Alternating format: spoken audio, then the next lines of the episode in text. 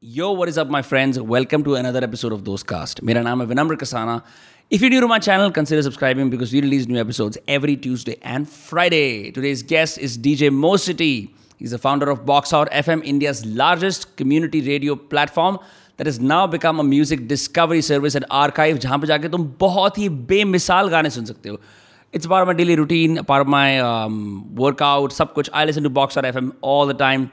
It's been running for so many years, and Mo essentially is a music promoter. Uh, he's helped manage and uh, you know run several labels. He works with Star Bass. He had his own podcast called Botella Cast. He's co-founded a, a Dubai-based music arts and culture collective called the 264 Crew. This man does a lot of things, and he's a G when it comes to hanging out and just talking about the state of music in India and abroad and how to run programs that people listen to. The episode with DJ Mo City begins in three, two, one. DJ Mo City, how's it going, brother? Going good, going good. Good to be here. Uh, thank you so much for being here. My little story about discovering you uh, I would go to college and then I would come back home in the summer and realize, fuck, I had no friends in Delhi. All of them were here. So what do I do? I need to go out to events. Do I go to a Sufi night at Shalom? Certainly not. And uh, in those days, I think 2016, 2017, Yeah. summer is when uh, the first Instagram posters for something that I couldn't understand, Uh huh. you know, from the graphic was happening. Okay. Some esoteric event. Okay. Started going and I discovered three names Box Out, Wild City, India Music Diaries. And that was my foray into, I guess, the independent scene in India. Amazing, amazing. Yeah, and it's so great to um, have bumped into you at the at the stir party and just have it all, you know, come back full circle. Yes. Um, before we start about anything, how you've you know you how you just keep doing the several things that you do, let's talk about this. I've got a fresh produced NFT T-shirt Yes, that yeah. I bagged from your stall at the stir party. Yes. Fresh produce. That was the most recent project we did, part of the India Art Fair. It was uh, we produced it like I was there on the behalf of Mad Star Bass in that Mhm. capacity. It's a New Delhi-based duo, and we were the first young patrons of the India Art Fair. Yeah, So we decided to bring down a gallery that showcases young Indian artists method. amongst all the right? other yeah method method shout out sahil so yeah that's uh, fresh produce was a nine day program it took place at stir in delhi and that's where we last met in person Yes, guess. and I got my first NFT that night, and Yes. ever since I've just been, I just have now, I just now have legal license to say that I'm in the Web three world. So thank you for that. yes Without paying a single rupee. whoever is watching listening you can get your own free nft just go to nft.freshproduce.art and yeah it's a gas list mint which means you don't actually have to pay for anything we figured out a way how to just do it on your behalf Hmm. and that's what made it easy for people to go through with the process. Your Instagram bio says you're a music promoter. I was trying to look up the definition and ask my friend what it means. It means a bunch of different things. I was just hoping if you could explain what it means because it isn't an artist manager. It isn't an artist either. So it's it's just is it a curator? Like what do you do exactly with that? yeah, I would say music promoter focuses on promoting music in various mediums. Mm-hmm. whether it's events, whether it's singles, whether it's experiences, collaboration, performance, and that's what I've been doing for as long as I can remember, which is promoting music through various mediums. That's what I consider being a music promoter Right. uh, in the simplest, easiest way without getting too complicated. Um, but what what does this work entail? Like, are you going out and hanging out with, say, labels, and are you like making IPs? I, I mentor labels. I help labels launch. Since I've launched several labels myself, Hmm. I have some experience and understanding to independent labels. So since I've come back to India, we've launched two labels. We've helped at least six to seven labels uh, launch in uh, Delhi and in India. And I would say that's the first work as a music promoter. And then putting on events where people can experience live artists and then go back home and listen to their music. So that's a music promoter again. Uh, putting events would be the primary conversion point in Yeah. getting new fans or getting listeners to change their listening habit from whatever they were listening before that event. How does that happen? Because it takes, I'm assuming it takes more than a few sessions slash priming people to, you know, change their music habits to something else. Yeah. So I guess we're not, like, we don't want to be say in the change their habits. Uh, like we don't want to change people. We want to offer people an alternative. We want people to have the option.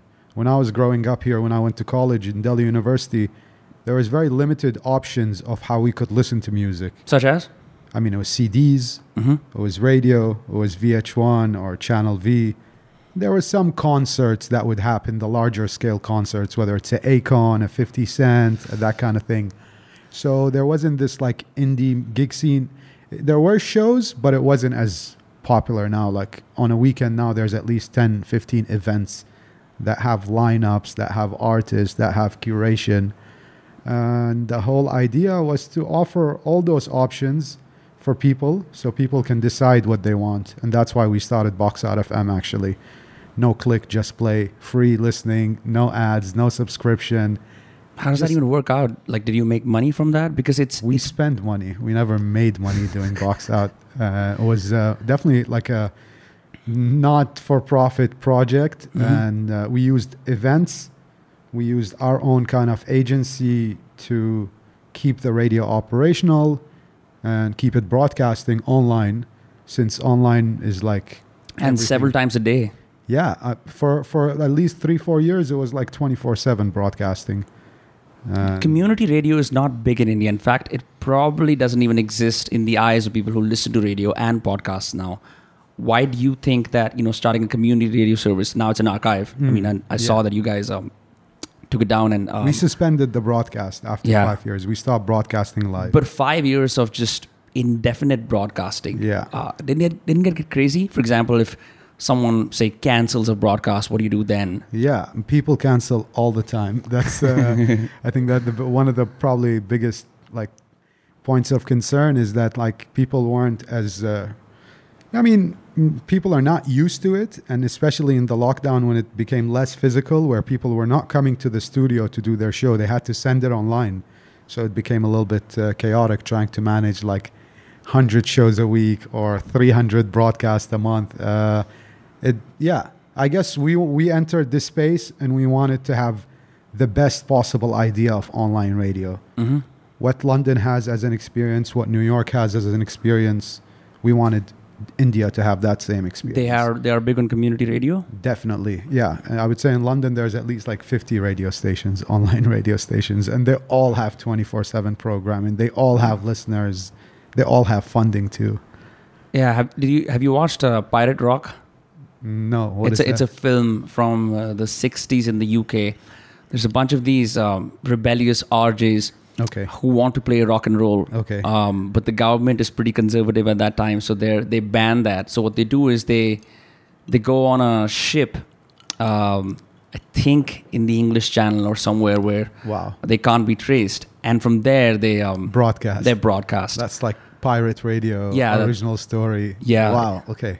So um, I guess in a lot of ways, for someone to find the sort of music that uh, you've been playing at Box Out, you would have to log in or have the app and then you know play it in the background, Yeah. play it for their friends.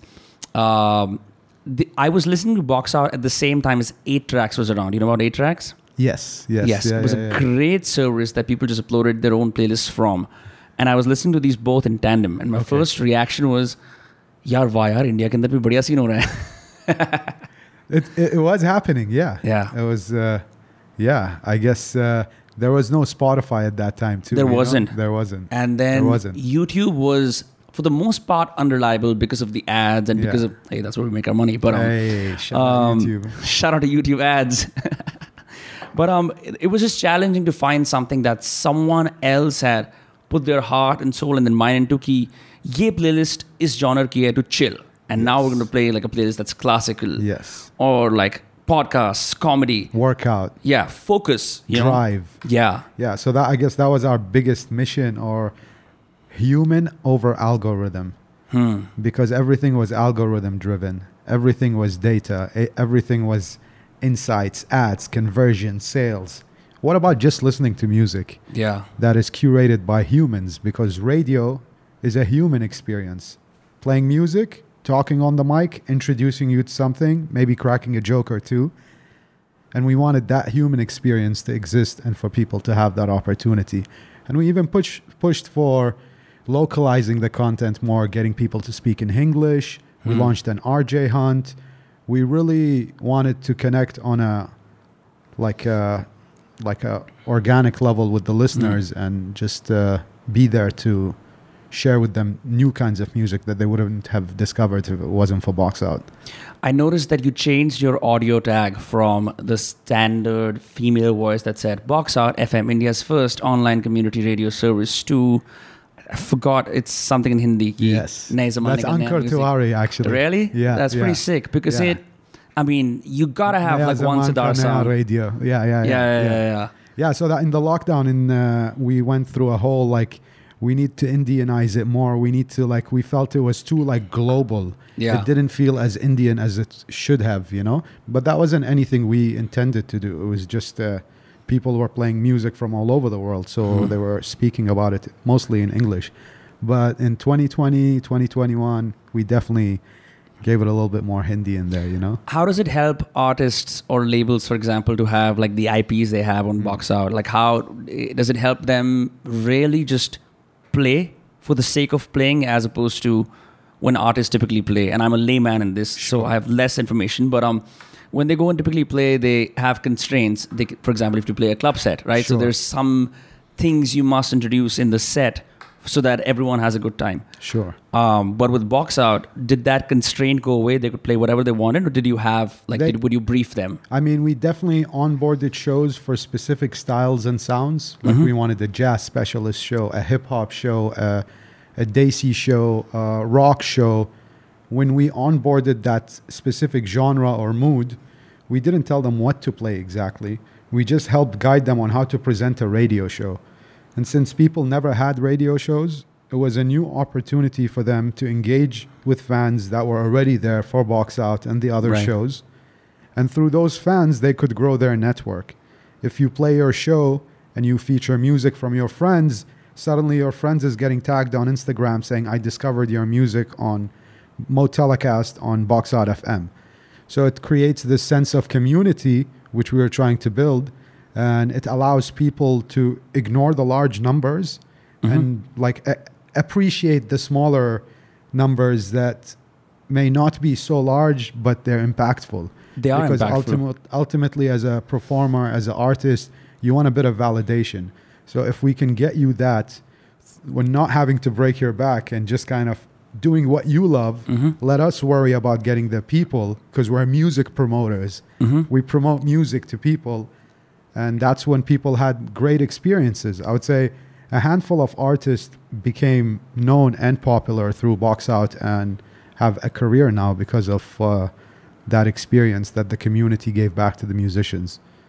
Is it um, the the most prominent uh, Box Out IP that I've attended because I live near Delhi is the Box Out Wednesdays at Summer House. Yeah, Over the years, I've listened to acts that I had no idea who they were. yeah, I, in fact, even saw you when you first curated the Tisri Dunia gig back amazing, in the day. amazing. Yeah, Um, and then I've like I've just pretty much had all kinds of friends on that IP. Yeah. What is it about the Aurobindo Market, Yeah. that specific venue, that it keeps happening, has been happening for years? It's been happening for five years. The night started before we began broadcasting the radio because Wow. we ran out of money to finish the website. And we're like, wait, how do we finish the website? I just moved back from Dubai uh, as a music promoter. One thing I know how to do is put on events. Hmm. So I hit up the guys that I knew who used to run a venue called Zook back in the day in uh, Saket, where I used to do a lot of events. Those people now are part of the Summer House Oro. And then I said, let's do a party on Wednesday. Hmm. Since Friday, Saturday, Sunday is already crowded, Yeah. let us have our own night where nothing is happening. No one is competing on that night. And let's start doing that. And let's bring all these people that are working with us, whether it's the designers, the visual artists, the musicians, let's all hang out there every Wednesday and see what happens. And through that, collaboration began. The community started to grow. And suddenly it became like a hub for everyone to go and just feel free, feel safe, feel acknowledged, feel part of something. And That's also was it became people thought we were just event promoters then. Like, what is Box Out FM? I know Box Out Wednesdays. so we then started putting the URL on the wristband Yeah. and asking people to tune in. So it says tune in when you go home. So in case they didn't know what we actually did, why we did it, we tried to get the event uh, attendees to listen to the radio. That's crazy. When I was in college, there was this place called Tits. Thanks God, thank God it's Thursday. Okay. But the crazy part is people would not go in there on Fridays and Saturdays, but Thursday. And that got me thinking if you can monopolize a day of the week Yeah. and attach it to an event or a feeling, Yeah. Yeah. you can create an entire new scene. Yeah. That's Did you experience that with any of the IPs that you've, you've you know taken out? Yeah, I feel like the most effective one would, would be Box Out Wednesdays because it's like it's a feeling now, you know, like Yeah. when you go. And now we've just moved it to another venue, which is still in Aurobindo market, Uh huh. but it's a bigger, bigger, bigger space. We can have more live acts. We want to do more live bands. The other point why it's in Aurobindo market is because the radio station Box Out FM was in Gulmohar Park. Hmm. So that's like five minute drive. So the artist could come do the radio and then go do the event. If other touring musicians were in Aurobindo Market, they could make a stop and do a guest performance on the radio. And that allowed us to like record hundreds of sets because we were just central location to where a lot Yeah. of the electronic artists were coming. Does that like how do you make that happen? Do you quickly WhatsApp someone, hey, if you're in the city, beers on me, come do a set? Yeah, usually, yeah, usually people hit us up actually because they want the artist to get some attention before their show, before their tour. So if you play a box out FM guest mix, it means there's a possibility of new attendees come to your show across the country. So mm. when they land, usually the international artists land in Delhi first. So they either play Wednesdays or they play the radio, and their journey takes off then Then they go new to Mumbai, Kolkata, Bangalore, Bangalore. yeah. Yeah. By then, they would have already like kicked off their India tour because it's like they played the radio. People started already following their Instagram account. People are engaging with them, and yeah, it's a rite of passage. yes. And uh, the lockdown definitely messed that up a bit. Uh, but however, it always uh, worked because we were already online. We were already broadcasting on the Mhm. internet, so we just had to get. So do you have a global audience on Box Out as well? Yeah, it's definitely more global than local. Yeah. Yeah, listeners from every part of the world. So the artists who get on Box.fm Yeah. must have a better time abroad because they have that audience that goes to the boiler rooms and all the events, and they Yeah. they must tune into Box Out and they already know about the artists, especially Yes. from India. Yes, yes. I feel like that experience is for everyone. If an artist comes and plays, it doesn't mean they'll only be known in India. They'll be known across the globe because now they're on this website forever. Like you Mhm. can't remove them. In five years, you might dis- rediscover someone. and- Yeah. So I mean, is it safe to say you're like a connector figure for Australia, Dubai, a lot of places to India as well? Because you you seem to be playing on international radios as well, including Yeah. the UK. Yeah, yeah, yeah, definitely. When I play on international radios, I mostly play Indian music only. you just got to, you have to. I there was a time where I didn't do that, but Mhm. then there was a time then I just stopped playing anything else but the music we release, and just that that that made the most sense. If I have the opportunity to play on international station, I don't need to play music they already know or they could hear at any club. Yeah. I needed to introduce our music in the best possible way. So it seems to me like you've been following RJs and international stations for a while now, which is why when you do the Motelecast, you also chime in every once in a while, do a bunch of shout outs and like yes. say what's happening with you, um, Yes. you know, tell the date, Yes. all those things, where you're broadcasting from. Yeah. Uh, which is why you're also the first guest who deliberately moved the mic to get Uh-huh. in front of you because Yes. you understand the importance of how uh, these microphones work. You just have to speak closer to them.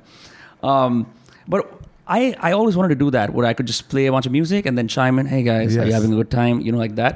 The fact that you do do that Yeah. is a dream for a lot of people. Does it, does it feel cool? Yeah, it, it feels amazing. And especially if you're in the zone, Yeah. when you're not thinking about the, the, like the, when you're not thinking about the logistics of running the radio. Yeah. Because I stopped my radio show when, when we launched Box Out. I had no time. And then I started to like feel anxiety. I started to get depressed and was just not having a good time. I was, I, I set up the station for hundreds of other people to have a show Yeah. and I stopped my own show.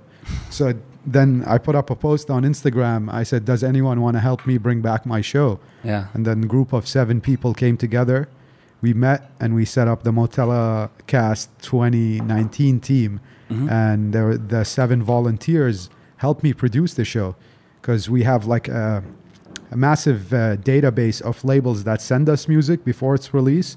So when you're tuned into Motella Cast every week, we're the only people who can play that music Um, exclusive music before its release on Spotify. So the show needed to be produced. So I had a show producer, track list, playlist. And once I put together this team, I started to feel good about the radio mhm. and my own show. And yeah, I feel like uh, it's super important to talk because that one small interaction, you could change someone's entire mood for the day, entire like week. They could connect to you and relate on that one small level, you know? So Yeah. we advise people to talk on the radio for sure. Yeah. And they, do they do that well? A lot of people try. A lot of people did that and picked it up and now produce podcasts, host international sessions.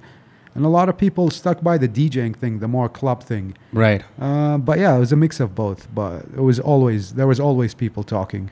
So if you see so many artists and managers and labels and other creative people every single day, um, I'm assuming you must have a sense of what is up and coming.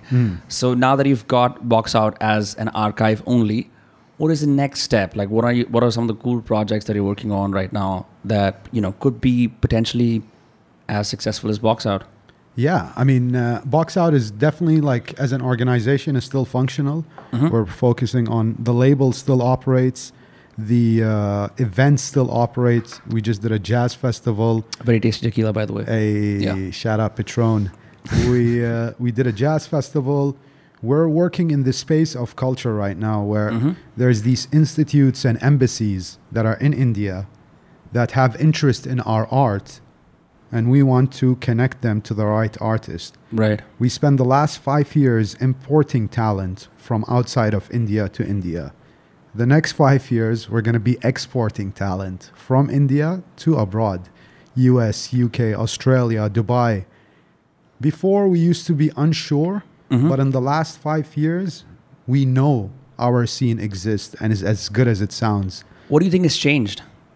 The number Why have you become more confident the number artists? of artists is so much so many talented artists right now and so diverse so different even like we're talking about Tisri Dunya for example it's a new like wave uh, of course gully gully rap is important and all of that is like where people got the introduction to hip hop on a larger scale in the country Right.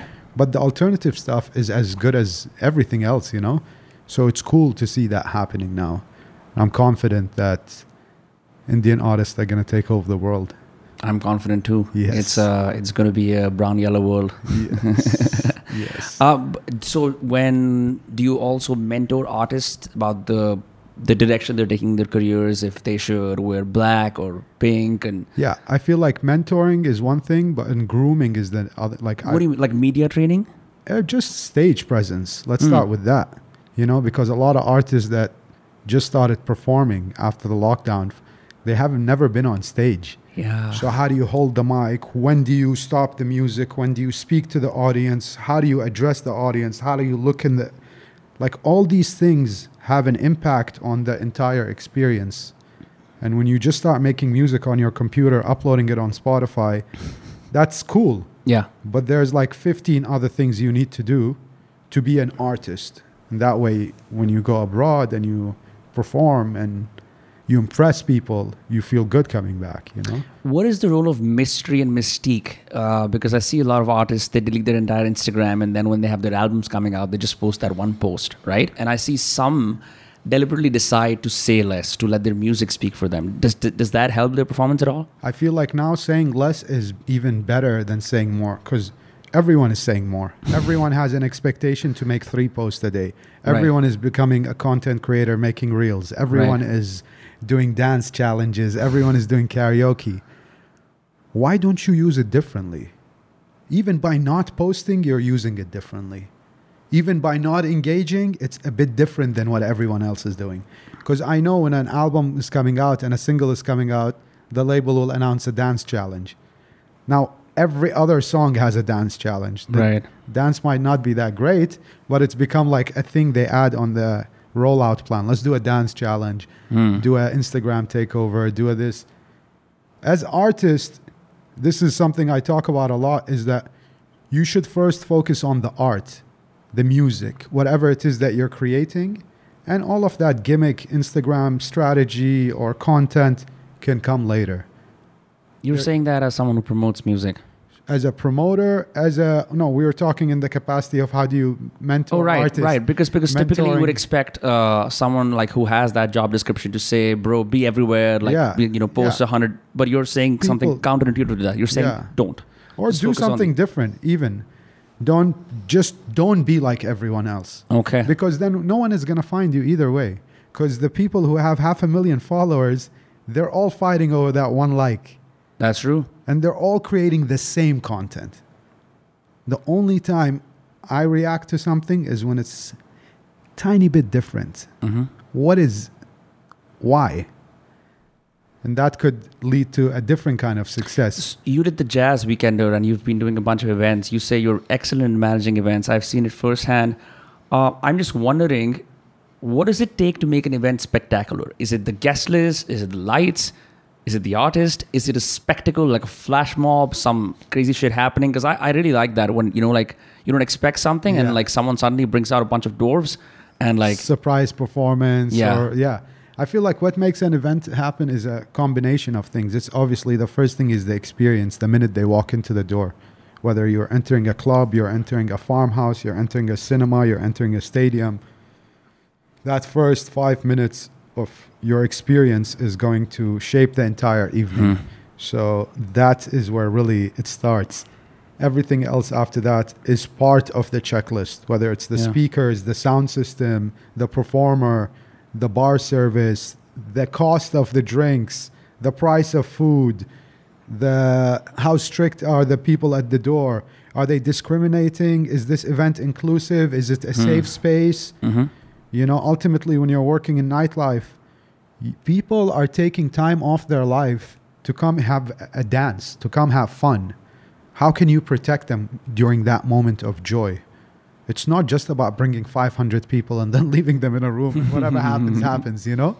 You need to feel that's why people keep coming back is because they feel safe they feel included they feel part of something and it's not really about bottles or service or expensive tickets box out wednesday has been a free event for five years that's if true. you ever have problems getting in, you just DM the page and we'll try to figure it out as long as you're within the age that is allowed in the club or in the venue. So we just wanted everyone to try at least this experience once and then make their own decision. Yeah, you talked about safety. I can't help but think about Astro World and you know whatever happened there with the people dying, right? Sure. That's a classic example of what you're talking about, where Yeah. it's about the numbers and the hype. And I mean, it's a concert, so you can't expect repeat audiences. Yeah. But um, what have you learned so far about like, like the, the whole Like- safety and like letting loose with alcohol in your system aspect? As simple as the last few weekends ago, we did the Jazz Weekender. Yeah. The heat was a, an issue. Like, it wasn't even people physically doing anything. Yeah. Like, the heat became a safety concern. If we started the doors at 4 p.m. versus 6 p.m., like those two hours were too hot. So we decided to push back and start a bit later hmm. because there was a heat wave. You're excited. You're going out, you're running around, you're dancing, you might get dehydrated. You might not have the best experience. So what we deal with as promoters here are way more difficult because it's not just like the security of the event or the licensing or the permits. There's also the weather. Yeah. You know, whether it's the pollution or the air or the heat or the rain. Of course, it's there everywhere, but I feel like when the weather, when it's so hot, Yeah. you you can't process. Like you're unable to figure out what to do. You know. So he- heat was a concern to us. So we we started the event a bit later. Yeah, at the art fair, I noticed that we, we were running around in the back just handing out water bottles because it was so hot. Um, and I noticed that for everyone in the audience, as as ticket buyers, to have a smooth experience, there's a bunch of crazy maniacs running in the background, making sure everything is spick and span, putting out fires left and right. Yeah, and that that's the people in the background make everything happen. You know, you, you- usually it's easy to judge just by looking at the book cover and then Yeah. what, what went into write this book or make So- the final product. So do you have a team of people who help you out with this, with managing an event? You've got Yeah, we work with various teams, professionals, organization, companies, depending on the scale of the event. Depends on what it is we're doing exactly. We work with the people who are experienced in that field. I'm gonna ask you a weird question, um, only because like I do this podcast, and then you know someone can ask me why you, you know, so like you know why you, why you of all people just happen to start box out and just become this figure in the in the music scene. I mean, like I don't know. I actually don't have the answer to why me. But I know it's like whatever I started or why I did what I did is because of my environment where I grew up. You know, I grew up in Delhi. yeah, So it's because of Delhi I started all of this. Because my experience, my youth was shaped by living here. And it allowed me to to enable my thoughts, my ideas to try to come to life and see it happen here. Because I did live in Dubai. I moved to Dubai for four or five years. Had an amazing experience. Financially, it was incredible. Generally, as a learning experience, that was like my master's degree in, in music and art yeah, uh, l- working with scale, you know, doing events for 50,000 people, doing just everything was on scale, you know, and then try to come back here and try to figure out how to incorporate that into whatever it is we're doing here. you seem like you're very okay with hearing no's or things fucking up, which which you know we were mentioning how people cancel playing on the on the radio or they Mm. cancel before a set, right? Yeah. So, Maybe now I seem like that, but I'm, am I, I mean, are you a patient man? I'm patient. Yeah, I'm definitely a patient man. Yeah, I mean, I'm, I'm, I'm not in a hurry because whatever work I do, I want it to be forever. I want it to be remembered in a way that I didn't do it for the hype. We didn't do it for a trend. We are creating the trends. Like we don't you can't impact us through likes. numbers don't make us do things. We do things, the numbers come after that. So I you have to be patient because we've Yeah. seen a lot of people do a lot of things which we did way before, but it's okay. Um, so what is? I mean, you said that today is pretty much a free day, but you said you work on the weekdays. What is your work? Like, are you going out to different cities with artists? No, no, no. Work means I listen to music. Works means I uh, I put together plans for releases. I think about collaboration between artists from India and outside of India, how to get people together to open up new opportunity for the artists that we're working with. Everything now happens online, so I'm Mhm. just trying to understand this whole new world of like whether it's Web3, NFTs, metaverse. We can sit back and act like it doesn't matter, Yeah. but the sooner we engage and figure it out, the sooner we'll be able to be part of that and not sit on the sidelines wondering what's going on. Yeah, my friend Naman, was in here earlier, he was talking about how Epic Games, the uh, music, the gaming company, has collaborated with Bandcamp, Yeah. so they can have like Bandcamp exclusive stuff They, on the they games. acquired Bandcamp. They Oh, they did? bought Bandcamp. They didn't even collaborate. they bought that.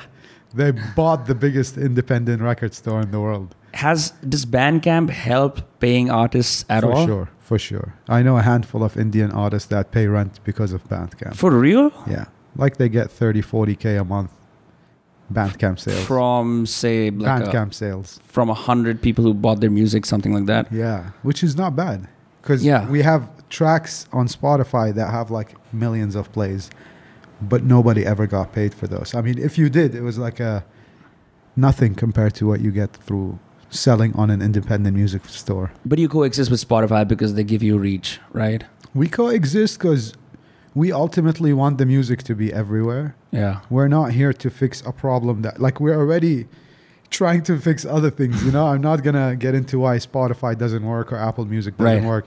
We use everything. You know, we we've started using more also the Indian services through OK Listen. We distribute now across all platforms. Okay, listen, that's an Indian oh, platform. OK Listen is an Indian distribution platform. Okay. So it goes to the to the like to the Gaana, to the JioSaavn, because that's also a new network of stre- streaming platforms Mhm. that the international distributors don't yet have access to. So if you want your music really distributed everywhere, you need to work with an Indian distributor as well that takes the music and puts it on these platforms. Right, sort of like what Anchor did with podcasts, but now they've stopped distributing that Yeah. ever since they uh, got acquired by Spotify. Oh, I thought Yeah. it was always a Spotify company. Uh, no, they were independent and they were doing pretty well. And if you had an Anchor account for free, that Yeah. was their thing. It was free. Uh, you could just have it your podcast pushed out to, I'd say like nine or ten platforms. Yeah, we only use Anchor for all our podcasts for the last three, four years. Yeah. Yeah, yeah. So you just upload them as MP3 files. Everything. We Yeah. edit, we add the jingles on Anchor. You really use that app? It's uh, incredible. Like, it's the easiest. Yeah. It's one of the easiest. If people say, How do I start? Yeah. Anchor is on one of the top five things that I tell people to use. I've used a bunch of paid podcast clients, and it's funny I've come back to it. To Anchor? Yeah, it's so So now it's paid? No, it's it's Oh, free now. okay, It's still free, It's but um, free. the other ones allowed for like custom artworks Yeah, and like yeah. uh, wave file uploads, all of those things. yeah. But um, it was killing my team's like Oh, much productivity. time, Too much time. So they just uh, I get I give them a wave file and then they cut it down to an MP3 and then just bam, Yeah. audio quality doesn't suffer. So it's pretty great. I, I think they figured it out, you know? Yeah, but you were into podcasts like way before most people even talked about them. And in fact, like the we, podcasts on we were Box Out- doing podcasts, yeah. Yeah, in fact, the podcast on Box Out FM, uh, which is an important distinction for everyone who's listening and watching right now. Um, you know, people assume podcasts are talk shows, Yeah, but that's not the case at all. sure. Because some of the podcasts that you have is Yeah. just music. Some, some, Yeah. very few. But but it, it's the exact definition of a podcast is an MP3 file that you upload to the internet. Sure, It's not a talk show. sure, sure. So, uh, how did you get into podcasts? I think when we wanted to create content that was like uh, consumed differently, uh, uh, like there was a lot of DJ mixes that were being put up on the website or that were being streamed. We didn't want a lot of DJ mixes, so we started Right. tagging the, a lot of the talk show content, the themed content under podcast. And if people were interested in a specific type of podcast, they would be able to reach that one. And also uploading it online, we used Anchor FM t- on some specific projects because we wanted them to just exist as a show on Spotify or Apple or any podcast streaming website. And I would, I would say we've done at least like 10, 20 different podcasts, multiple seasons. Our longest running podcast is Fresh Out the Box Yeah. where different artists interview different artists. So there's not one host. The hosts keep changing with the artist. And is it hard for the artist to be non-technical? Usually, this one is usually focused on like an album released or a Uh-huh. tour or a specific song that you've worked on or she's worked on. And yeah, we try to keep it not too technical so that the general listener is able to understand what's going on. I have an idea. If there are enough podcasts that are talk show esque that have a wide variety of guests, I think artists should also start including uh, coming to a podcast to talk about their upcoming albums. I think it'll be pretty cool because then they can uh, explain the process that they would otherwise have to fragment across news interviews and like uh, two minute clips on Instagram, that kind of thing, where they can speak long form because having had a lot of artist friends, I think they really appreciate that. They they, they call me up and they say, I want to clear out some things. Um, Let's talk about it. yeah, yeah, yeah. Yeah. So so then they then they come and uh, we have a conversation, which is, I mean, I still think that because music is three, four, five, six minutes long, at least a track is. Uh, there's so much things that artists then have to put as Instagram stories or, uh, but if they can have a platform for that, then Yeah. then it's pretty cool. Some amazing artists have come up with great talk shows, podcast content that's audio content, you know? Mhm. Such as I know Sandy like- does a podcast. like mental health awareness, Mhm. uh, how to be a producer, where to start as a DJ, like different themed podcasts to help tell their story, to help engage with new people that want to learn about that. So yeah, I mean it's it's definitely it's everywhere now, you know, like audio content you can't ignore it. Like everyone is consuming it. Yeah, it's uh it wasn't the case a few years ago. I remember when I started this, I would just be laughed at because like, yeah. who the fuck is going to listen to an hour? Yeah. And now suddenly everyone does. Yeah. And yeah. it just shows that maybe the lockdown changed their habits. We realized it that- definitely changed their habits and the amount of effect that the Joe Rogan experience and other big podcasts have Mhm. is incredible. Like it's so large, you can't ignore it. We are getting listeners because those shows exist. yeah. Because people are getting used to the idea of a three-hour Conversation. conversation of people that may have never met and suddenly they have such a deep talk and they're covering topics that no one likes to talk about or so it's changing people's habits Yeah. and a bit of foreign influence always works i guess Yeah. Also, the fact that the biggest podcast in the world is three hours long, you would expect like it would be in that sweet 40 minute window just to get Yeah. those time spans, but it clearly shows that like an individual as opposed to a media company is making those decisions, Yeah. which is why it's so, if you think about it, one man's will is just dictating like how, what the world listens to and Yeah. watches, which is super cool. That hasn't happened yeah in a long time. It's just been like corporations oh yeah yeah and like talking heads. Well, one of my favorite like lockdown experiences is watching uh, Drink Champs, which is a hip hop podcast. Mm-hmm. All my favorite rap artists are on it, and it's just like two, three hours of them talking about their life. It's amazing. Like, when you're doing an event how do you decide do, are you curating what the artist is doing are you like specifically No. moving around strings we curate that artist because of what they do. so what does that mean Like, if they play a specific style of hip hop Mhm. and it's on our radar, and it's an event that's with sneakers and street culture, then we'd bring an artist that's relevant to this audience. yeah So we know what people are doing. If they haven't played our shows yet, is because we haven't found the right opportunity. But we curate based on what you do. We don't want to bring you to an event and tell you what to do. hmm It doesn't make sense why do you bring the jazz weekend into india and why why delhi because live music is important and live music has been missing for a long time. Yeah. Uh, super easy to do DJ shows. A lot of our peers did that, mm, but we thought it's important that the live musicians play, that the live scene also has uh, a life. yeah So we just wanted to hear the guitar, the amps, the drums, the whatever it is that makes us move, you know?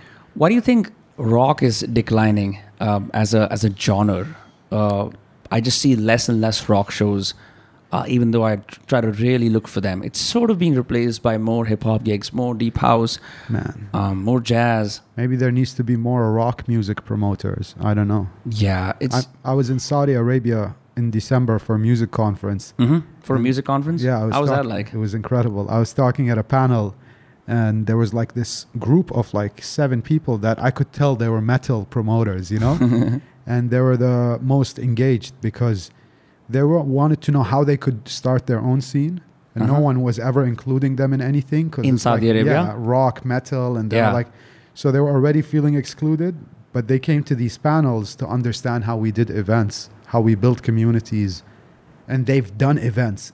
Now, five months later, they hosted an event. So I was like, oh, okay. I guess the panel worked. You know? Yeah, no. So, I mean, do you know about the history of metal in, in the Middle East? A little bit. Yeah. I, I know. I know about some documentaries, and um, generally, it's not like doesn't have the biggest following because of how the society tags it as a genre, whether it's related to devil worshippers or I was going to say that. something Yeah. extreme. You know, the music doesn't even get a chance. It's the way the music is positioned that's dismissing the actual music. Yeah, I'm in my first year of college. I think we read a chapter on um, like some uh, protest music movements across the world. Mm. and one of them was talking about I forget which country in the Middle East, but how they um, they saw Megadeth, Okay. and they decided at, at that time they were they wanted to protest whatever regime was yeah. um, operating at that time, and so they, but they would just speak with so much passion, and they had their first mosh pits, and it was just uh, different for all these uh, dudes from from a pretty tyrannical regime to just air out their frustrations with metal, right? With with all the the groaning and the, the thrashing and all of that, just just get it out. And I realized you also need experiences like that. Maybe like that's not something that you would want to curate with just the level of trouble that might No, bring. I'll go to those events. Yeah, you I'll go to- go to them I'll yourself. I, I just bought a Rage Against the Machine album right now, you know. So I'm gonna go listen to that at home. Just put on and then and have that experience of like, you know, loud and Yeah. feel different about it. Have you listened to Gre- Greta Van Fleet? No. It's the it's the new Led Zeppelin that everyone loves to hate Okay. because they sound like Led Zeppelin, but they're Okay. from the 2010s. Okay. Uh, so they're shit on, but they're an amazing band. If you've run out of like, oh fuck, मैं बहुत Led Zeppelin नहीं सुन सकता, you can Yeah. just play Greta Greta Van Fleet, like Okay. extended. Okay. yeah. I haven't even had a Led Zeppelin phase, so Never. No, I had I I, I listened to the Doors. Oh, more yeah? than any other band I would say from that era. Did you listen to his poetry? The Doors, the Jim Morrison, like an American Prayer. That No, no, you No. listen to Roadhouse Blues, just, yeah, just the albums, you know, like Yeah. through friends, like that were not in the hip hop scene, but Yeah. that was what they were listening to. So we were, uh, that's how we connected to. Yo, I wonder who Jim Morrison's promoter was because that guy knew how to put on shows. oh yeah, Yeah, he um with the leather, um, getting super drunk, All those saying the word promoters, fuck, yeah. and then you know getting beaten on stage, all of that. that's uh, so much responsibility that as a promoter, like the promoter needs to be wild enough to put on a artist like that and not feel that they've done the wrong thing. You know, Yeah, it's just. I mean, I wonder like. I'm not that kind of promoter. I, I feel that. I feel uh, that as your as your face turns into an expression I do not know of. Um, but uh, is is is it is it tough uh, putting on artists that are sort of wild and and I'm not using the wild word as derogate. uh, You know, I'm not using it Hmm. as an insult, but like people that are just a little too incomprehensible and might do crazy outrageous shit on stage. yeah, working in Dubai, that was our biggest concern, booking people. So we were very careful about who we brought on and what they could do on stage. Because once they're on stage, they're on stage.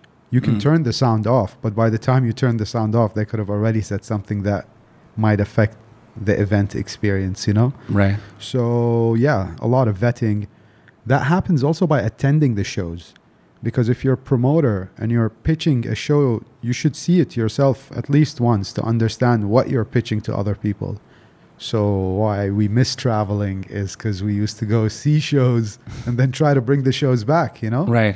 And Sort of like A and R. You do A and yeah, right? Of course, of course. Yeah, live Yeah. A and R for gigs is essential as a promoter. Like, uh, I go out to see.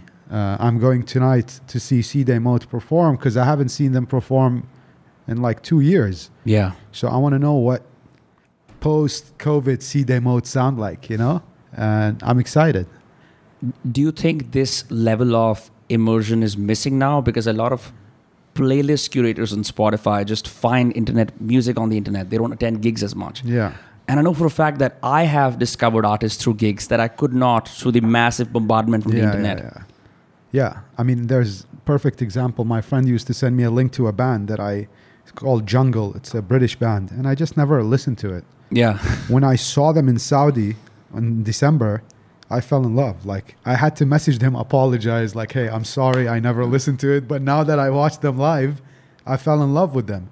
So watching a band live is super important. Watching an artist live, actually, maybe don't watch too many rappers live because you might start hating them afterward. Why is that? Because the live act isn't as good? No, just because they don't know how to perform yet. You know, like oh. Really? I mean, people are like, yeah, I, too early to get into that, but uh, No, what I mean is, like, is there not inexperienced, yet? inexperienced. Yeah. You know, and it takes a lot. Like hip hop demands some people to be a bit cocky and a bit too confident. hmm But if your show isn't good, it just Then that fails. It's just whack. Mm. It doesn't make sense. It makes What is that about hip hop that it demands that sort of aggressive, cocky persona on stage? I mean, I thought that would changed uh, globally. It changed, but ever since like hip hop got popular in India, Mhm. it's always been that kind of like the oh, that angry like that. You know, like It's also more dudes at, at hip hop concerts more du- always. more dudes, a lot of men, Yeah. and that's why everyone is looking for the next thing. You know, like that's why I thought T3 Dunya hmm as an act was interesting because they were vulnerable, they were emotional, they were sad, they were the opposite of everything else. Right. While everyone was trying to be gangster and hard and mm, Yeah. these guys did the opposite of that, and I like that, and it attracted me to their sound, to what they do, and yeah. Yeah, I saw your with them. Instagram story about the Kendrick Lamar album. You still haven't listened to it, have you? I've heard a few songs last night. Did you listen to Father Time? The No. one the, about daddy issues. no, I heard. Oh, it's a great song. I heard the track with Kodak, uh, and then I heard the Cry track. No, I mean I haven't like dived into it, Yeah. but I've just mainly been listening to the Jack Harlow album Yeah. and uh, Mos Def Talib Kweli. As usual, you were repping, hey guys, listen to this alternative stuff instead. yes, yes, yeah. I mean, surprisingly, whenever like I don't have like a positive thing to say or maybe something opinionated, Yeah. the Instagram views just go boom.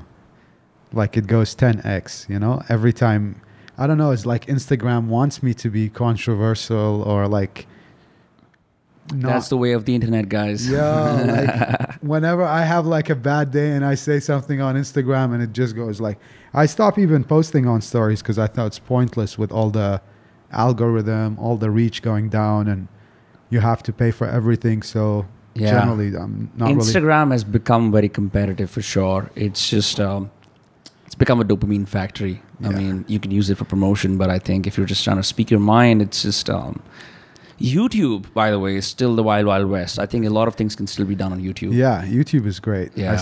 YouTube is the only premium account that I have. Like, Yeah? I don't pay subscription. You don't even pay for Spotify. No, Unless I would never pay for. Spotify. Oh, you just, I mean, of course. Yeah, you just, yeah, You, just, uh, you tune into your own music. You don't have I, to. I, you uh, have your own Spotify. I use Spotify to curate playlists. Yeah. but I generally don't listen to music on Spotify unless I'm like in someone's house or a car and it's their Spotify. I don't pay for Spotify Premium. Do people ask you to, hey, Mo, please curate the vibe, please, hey, chala do? Do- Does that happen a lot? that happens, yeah. But I think uh, w- we've created so many vibe curators that they they don't need me no more. They just curate. You've automated every- yourself. It's it's everywhere, you know. Yeah. Like uh, and also it's online. Like all you need to do is just go boxout.fm and press Right. play on the mood you like. Yeah. How difficult is it to create moods? Um, is there a process? Like, I know for a fact the word chill Yeah. didn't exist till six or seven years ago. It started Wow. coming up after that. Yeah. Netflix and chill. Yeah. I, th- I think that also, that also, that uh, just made it relevant to like a, a zone you want to get into. You know, like yeah. I'm gonna Netflix and chill, or I'm gonna like just put this chill playlist on. Yeah. I, I also hate the word because it means so many things. yeah. Um, I one of my friends uses it a lot. He's like, he's chill. A person could be a serial killer. He's yeah, chill. Yeah, yeah, you know? yeah. And so, the, so the definition of chill is sort of all over the place. Uh, it's like it's hard to do justice to something that says chill or I- unwind. I'm definitely no chill person. You know? Yeah. You know, no chill, no chill here, because it's Sunday and I'm here. I mean, whatever day it is, like there's no days off. You know, it's Yeah. too much chilling, get people too comfortable. Yeah, that's what I'm saying. I mean, if you're just at places where everyone else is having a good time, Yeah. and you know that's your life, just like concert, concert, gig, concert, alcohol. Yeah, Yeah, yeah, yeah, Yeah, yeah. Everyone's yeah. cheering. How do you like center yourself? Because Mm. you know, because you're in the background. This is your work. Yeah, I mean, it's also play, but you know, you don't go to those gigs. you stop if you are not able to do that, where like you can put on gigs without having to be there. Then yeah, I mean something is wrong. You know, I mean, at this level, like also. now I go to sh- like I went out to a show on Wednesday yeah, which was our like our show but i just went to experience it. Like Yeah. i went to enjoy and listen to the music. Tonight i'm gonna go to see Seedhe Maut i have nothing related to the event. My Yeah. only interest is to go there watch a live artist maybe have a couple of drinks and head back home. That's it. just because i've removed that equation from my time. Like if i'm djing i'll dj and then i'll go home i'm Yeah. not gonna hang around You don't do operator stuff anymore, but you must have in the start of your career, right? Managing everything. Oh yeah, yeah, I do. I, I do. That's why I like. I'd rather do the gig management rather than be at the gig and enjoying the gig. I'd rather do the back end stuff and just be at home and not be there. If someone has any musical talent, hmm. how do they get on the scene? Because I see a lot of friends, acquaintances, yeah, bro, scene pe and and so for visibility, they start going to gigs. Um, if you were to like you know help out a young artist, someone starting out in India, what scene should they go to, and like who should they have them? Who should they get to so that they can be discovered, quote unquote? So after the lockdown, because Yeah. there's been like so many people that contacted us or other people, new producers, new artists. Like when I went to for I went to the Def Jam India party that happened in Delhi a few weeks back. Mm-hmm. I met like a handful of producers that have been interacting with me on Instagram or sending me stuff, but I never really had the time to engage with them. Right. And we ended up just like having a good chat. Everyone talked about their upcoming projects. We like we just connected in person. And that really helped me get to know them. Because Okay. it's overwhelming the amount of links that people send us. I can imagine. Like how do I know like I, I try to listen to everything, but it's impossible. yeah. So when I met these young gentlemen, they were all super excited to chat and talk about their music. And I had time because I was there to meet people Hmm. and I wasn't in a rush.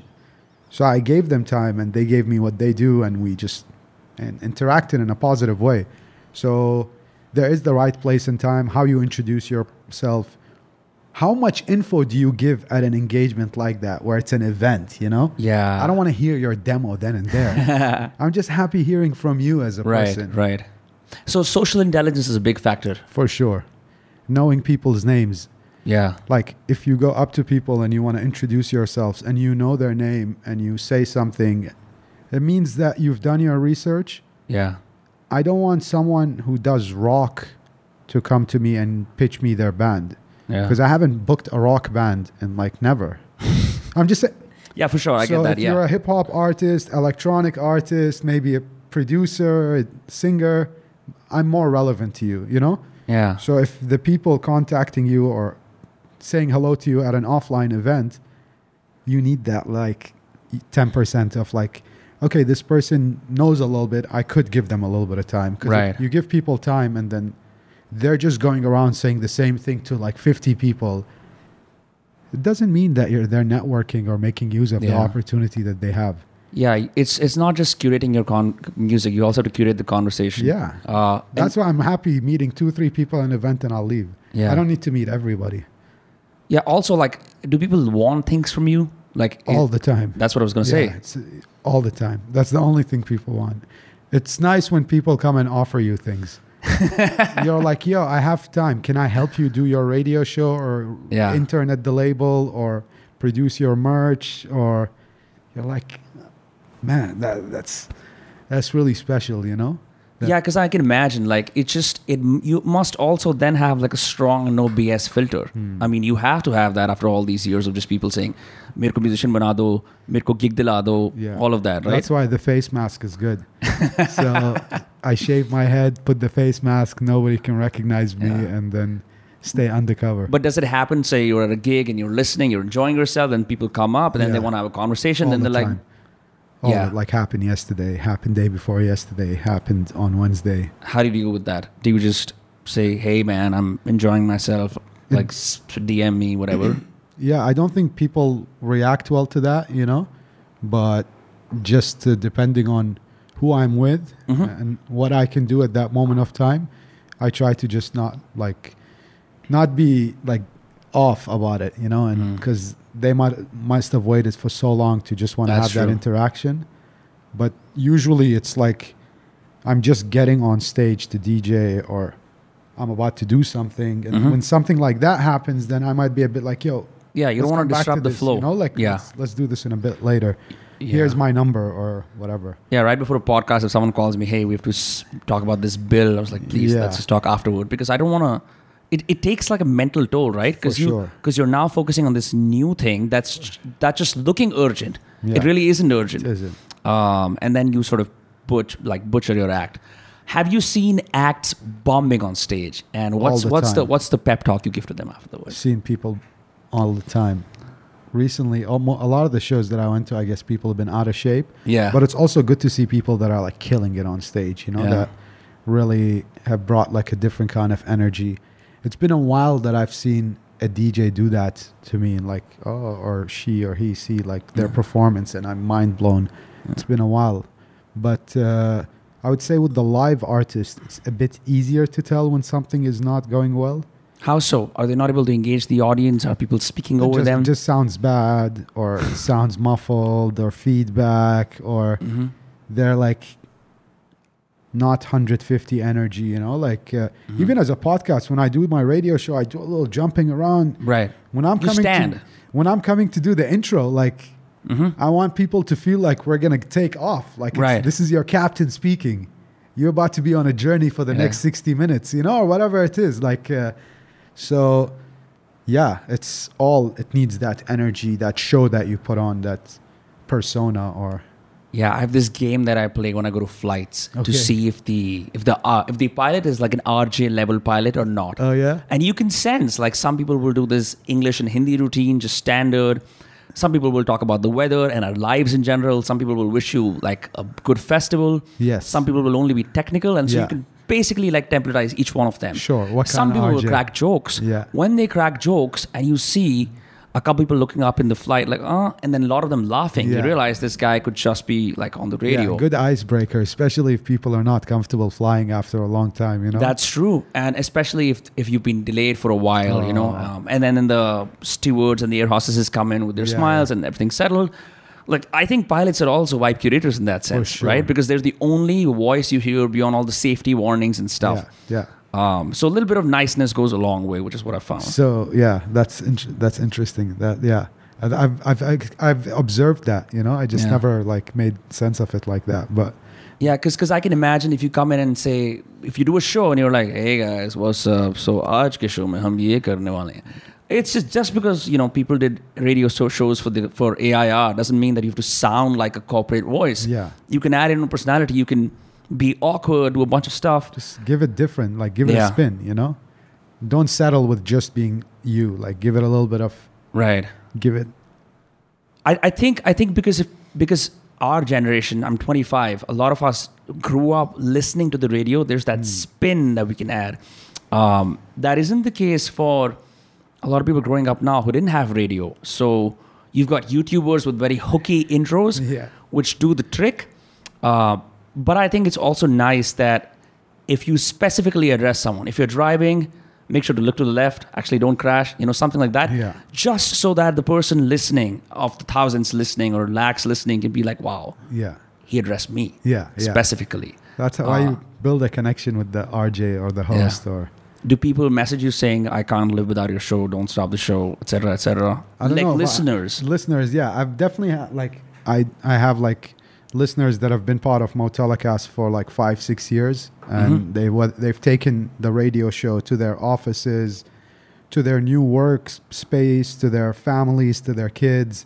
Uh, I feel like because the archive is there and people know they can always come back to it. I don't know about the like I can't live without your show. That Mm-hmm. would maybe I wouldn't have stopped the show if people were messaging me. oh, like I'm I'm gonna sacrifice more of my time so you can live, because this is what it's about. But uh, yeah, th- those messages where people actually genuinely interact with your show and send you something, it means a lot. You know, especially if you're putting so much hours and our shows are not even monetized. Like there's Mhm. no, there's no The website is immaculate. Yeah. Must have paid a fuck ton to have it aesthetically so Yeah. beautiful to look at. Yeah, yeah, that's the thing. I guess is just visually. It's, Yeah. it's always like visual identities. Yeah, it's beautiful squares that you can just click that give you the right mood because Mm. you don't want to like go through a list that has A and then all the Yeah, things, yeah. B and then all the things. We just wanted to simplify it. Yeah. So once you get there now, if you're not familiar with what we do, you should be able to get to listen to something in like under 30 Mm-hmm. seconds.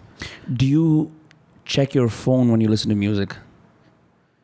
When I, I've sometimes I used to listen to music on my phone, but and since the lockdown, I mostly listen to like music on the speakers in my living room with Mhm. vin- with vinyl or CDs. You know? Yeah. So you've gone back to vinyls and CDs mostly now. Yeah, I love that. So it's so you're not even streaming on Spotify as much unless I someone stream is. on YouTube. Yeah, you Like, stream I on Stream YouTube. on YouTube. Just if you and wanna discover. Bandcamp, sometimes on Bandcamp. Because I own the music there, Mhm. So I can offline download it, like for the Yeah. plane and stuff like, Like that. Like back in the days. yeah. Yeah. So I usually it's YouTube, Bandcamp, and uh, SoundCloud sometimes. hmm Otherwise, in the lockdown, I primarily was listening to my like physical collection of music. Yeah.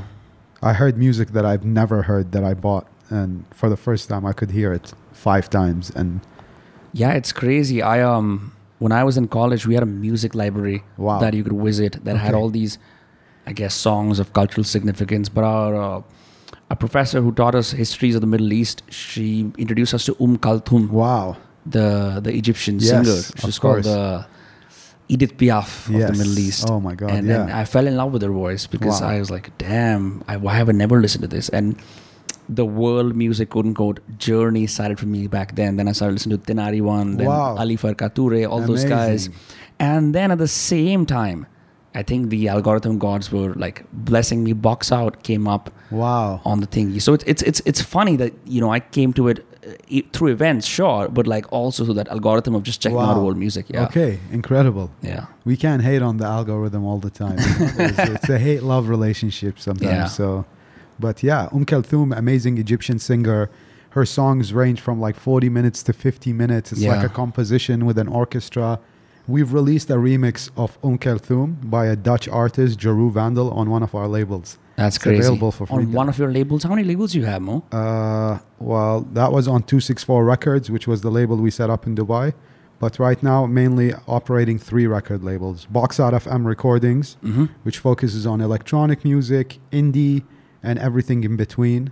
Then there's Aftershock Records, which focuses on hip hop, Mhm. Desi rap. Any any artists that I might have heard of on Aftershock? Well, we've mo- last three singles were Matt Star Bass. Okay, you're so you have Master Base on Aftershock. Matt Star Bass are the co-founders of Aftershock. One of the guys from Matt Star Bass I met 19 years ago. That's crazy. And we set up Aftershock Records then. And then revived it in the lockdown. That's- Aftershock Records started in 2005. Yeah. So that's how we started our hip hop journey. Anyways, uh, Aftershock Records is the hip hop, rap, Desi rap. Slowly, we'll get into it a little bit of everything. The next album we're going to be putting out is uh, is uh, by an Indian rapper uh, from Calcutta, hmm and it's uh, bilingual. I'm super excited to share about it when it's time to share about it. For but sure. yeah, Aftershock Records is the hip hop label, and then we have MSB World, which is another Matt Star bass label, Yeah. just for Matt Star bass releases. Only for them. Yeah. So When- why when it- why when why it- have a label for their own releases? when it doesn't fit uh, Aftershock or Box Out FM Okay. recordings or another label, we still need to distribute it. Yeah. So it goes through that. So you don't want to constrain so that, so that they can play whatever they want Yeah. and just release it through their own Yeah. label. What do labels do now that you know? I mean, Spend money. but like I'm like, how do they get their money then through through live acts? Uh, because it's not like you know records are hitting double platinum. That Yeah. that that has just stopped as a metric. So how do labels get their money? Labels either have a private investment where say someone decides to put an X amount of money into a hip hop label or electronic label and they start funding releases hoping Mhm. to grow their catalog and then eventually take an advance from their distributor or you go to a distributor and you take an advance based on a pre-existing catalog then you can make music videos for those songs. If your label already has a catalog and some reach distributors will give you money to make that content more accessible by creating music videos by doing photo shoots. So how do labels get money? Is through these ways either private investment or getting advances from distributors. It's not through the selling of music anymore. no the selling of music does not make money It's The- stopped. Like it stopped. used to be huge back in the day, but selling of music does not make money. Many artists are exploring this Web3 NFT space, yeah. but it's not for everyone. But the general population is still consuming music on YouTube. yes. So maybe you could make money by making the ad that they play on your YouTube Yeah. video because you're not getting any of the money, uh, that, you know? Well, the challenge with that is then your your music video has to be a banger because if it's a three minute song Yeah. Uh, and everyone watches it and that everyone is capped at one lakh views, for example, then it's it's hard because music videos have a life, Sure. you know. Uh, and once that life has passed, it isn't recurring income for the artist, which is what typically what they want. Yeah. But if the music video is crazy, People watch it again and again. yeah, and like again. the YouTube Vevo days. Yeah. You know, because those those music videos really just cemented what music videos were for the rest of the world. Yeah. Yeah. You know, after VH1 and MTV had done their thing, I remember Pitbull, Akon, a bunch of these guys, their music videos, like crores of views. Next and level. everyone watched it because it was this new premium thing. Yeah. It was no longer enough to just listen to the songs. All the cafes, everyone else had their screens and they would just be Pitbull, Yeah. Akon, Ne-Yo, Shakira, all of those people Yeah. with their fantastic music videos. Yeah, yeah. Music video Yeah. is definitely one of the best ways to engage uh, you, like new listeners. Uh, as a label, I think making money through merchandise, through brand partnerships. Now, all Mhm. like for example, Red Bull launched the 64 bars thing in collaboration with Gully Gang. For example, what's what's that? 64 bars? where rappers from across India are rapping for 64 bars, Mm-hmm. and it's a collaboration with a label. That's Gully Gang Yeah. and Red Bull is a brand. So this brand integration It doesn't have to be just sponsored by, you know? Right. You can be smart about your collaborations and position it in a way where it's beneficial for everyone. Because the artists now are appearing on a nicely finished video. The content seems way more Polished. polished and the label is advancing the brand is benefiting Mm-hmm. so these kind of smart collaborations make sense Yeah. and so it depends on the label what's sale like what appetite for sales do they have hmm and how like are they just doing street promo or are they really building a business for their artist you know and bu- building a security a future So what do the street promo guys typically do? Like if they just do like guerrilla marketing, for example, like i mean they just release music that's it. they don't necessarily like plan what all can happen through the release of this music and what all the opportunities that are available through just music is one medium but you can do so much with it redistribute it package it What do you mean by redistributing? Like as as as what? like as a sync for a netflix show Okay. uh, using it for an ad for a brand uh, mma fighter uses your song to enter a ring That's I don't crazy. know. You know what I mean? Yeah, like, yeah, yeah, yeah. So all those are ways that that label manager needs to bring something to the table on yeah. why am I releasing with this label? Is It isn't just like you're now on the scene. That's yeah, it. That- everyone can get on the scene and they can do a better job than any of us in releasing their music because they know their audience better.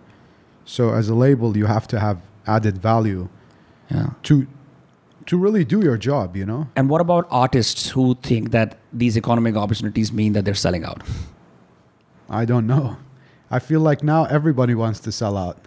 It doesn't really matter about being underground because once you not eat food for so long, you know, if you sleep hungry multiple nights, Yeah. then you're gonna do whatever it takes to make sure that doesn't happen again. And I think it's also a world where we're seeing less, like you said, less sponsors and more, you know, more City X, those cars. It's the X that's Hmm. Happening yeah. now, where two industries are like, let's, you know, create this uh, Venn diagram, Yeah, and the, the middle can be it's to- genuine. the yeah. user knows that now. Yeah. The user is no longer like basic. They understand what all you can, uh, Yeah. what all you can do with uh, with just their eyes and ears. What's the? um, sorry, my voice is all fucked up. Even though I'm a podcast host, from from all these nights of just drinking drinks with like a lot of ice. Ooh. Yeah. Um, but what's the missing opportunity that a lot of people are not seeing in the Indian music scene? What is something that artists, labels, promoters could be doing better that they're not doing that you've been seeing for a while? Come together and launch our own venues. is the that's I would say the biggest problem and opportunity, but it's also a little bit difficult. Why is that? But I think that that there's just no like performance spaces. That's the biggest challenge. we But like Delhi, Mumbai, Bangalore, Kolkata, Hyderabad, they've got so many venues. they're venues, they're rooms that have air conditioning, kitchen, bar setup, but they're not actually performance spaces. What is a performance space? Better acoustics? Better acoustics. Uh, it doesn't like better lighting, better sound, uh, less less furniture that isn't required for a music show. Hmm. If the venue is made with the thinking of performance, then it can host shows throughout the week. Yeah. It doesn't need to just do shows when the restaurant is out of business. Because we're not F&B specialists, we're music promoters. Right. For us to, to do what we're supposed to do, we need a specific type of environment that the show can happen at.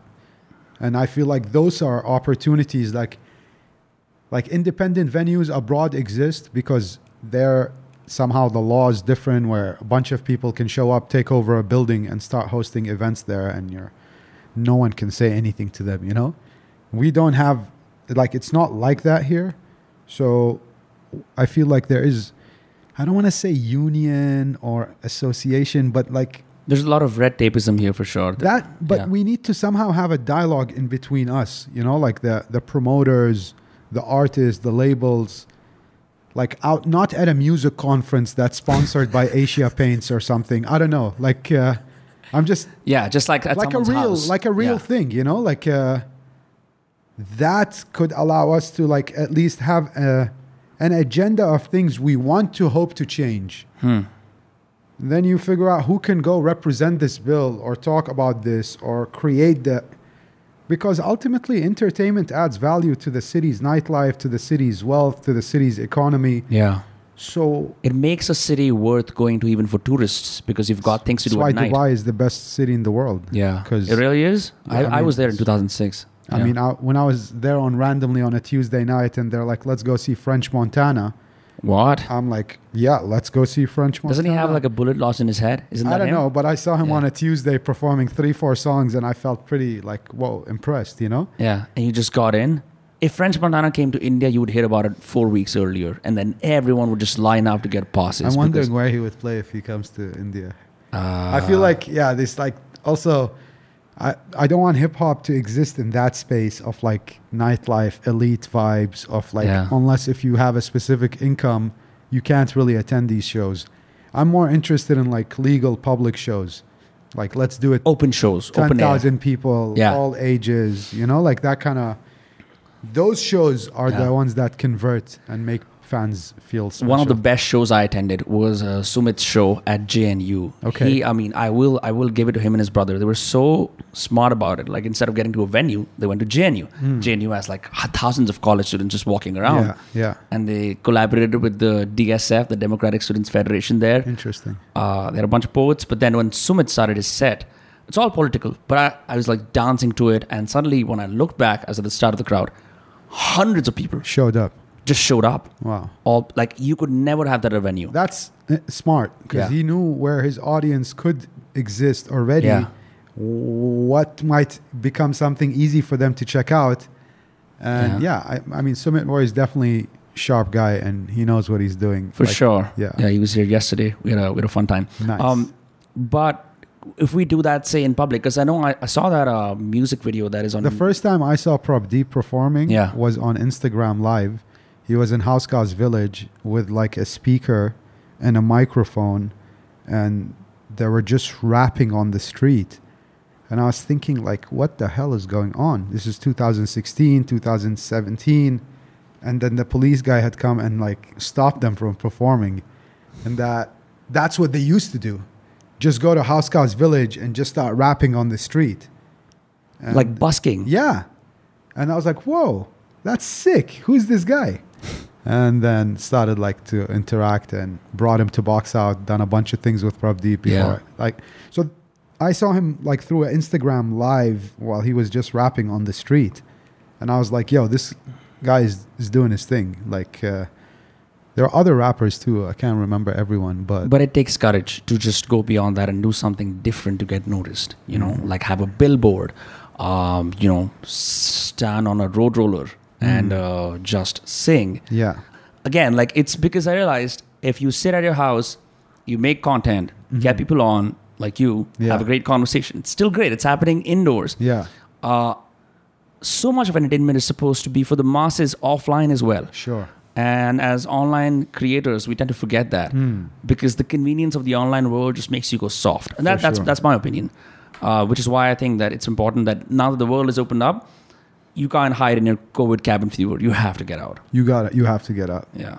Uh, I feel like people are excited to go out finally and just Yeah. kind of experience life a bit normal. Yeah, I've seen a lot of people on Instagram stories traveling abroad as well. I was like, okay, they're just, it's just, you know, like two years of just being indoors and like psychologically your world has just shrunk. Yeah. It's like, I'm only going to meet like these four or five people, home, someone's place, this market, back home. This, this triangle of things has just exploded because we were just like, we started believing we were prisoners. This was mm. our life yeah. and now it's back out and i think people should attend live gigs and like see what it was like mm. because a lot of the kids who are growing up who in their best years kind of like from 16 to 18 if you've lived indoors those are the years when you can sort of rebel and like check out new things Sure. rap hip hop deep house all those things and you're stuck indoors this They're missing out on something. They're missing out it's on stuff. affecting their like generally their experience in life. Yeah, because I think at these things you're, I mean, even if you go alone, you know, which is the other thing I wanted to talk to you about. There's a lot of people love music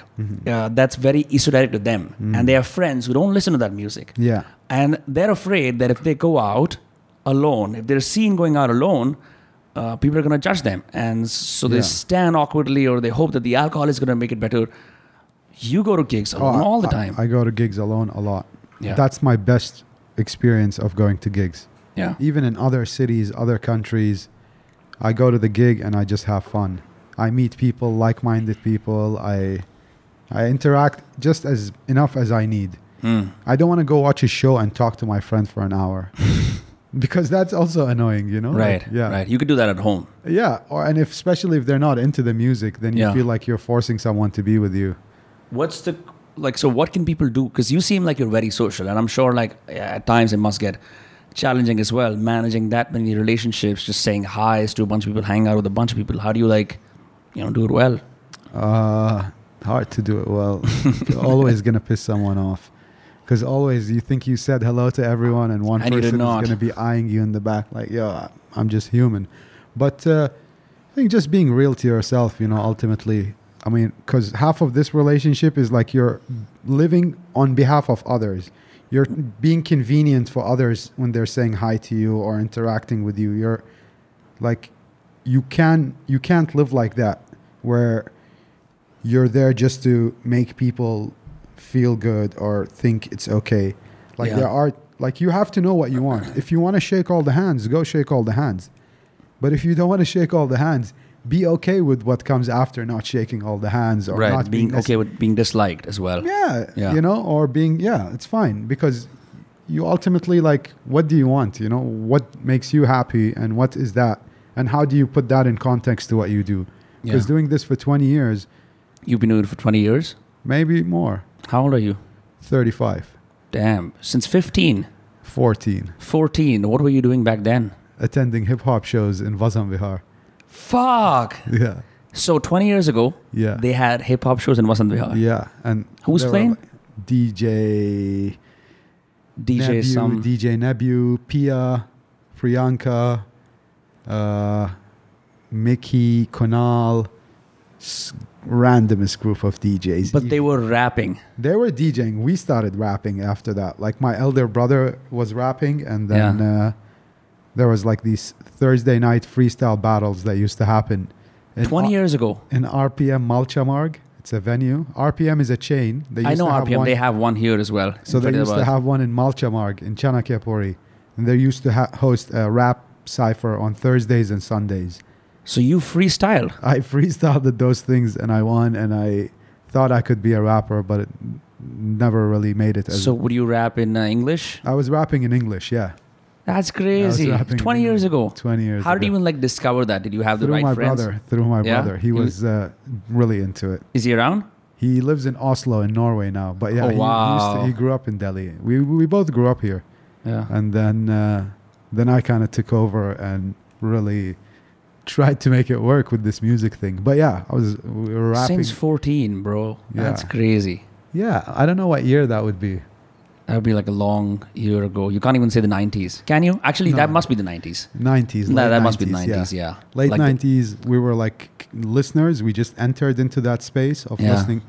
Like I remember when I first saw the first graffiti in Delhi, which was in Chanakyapuri, next to the bridge near Bhikaji Cama. It was these kids who went to American school or British school, like skater kids.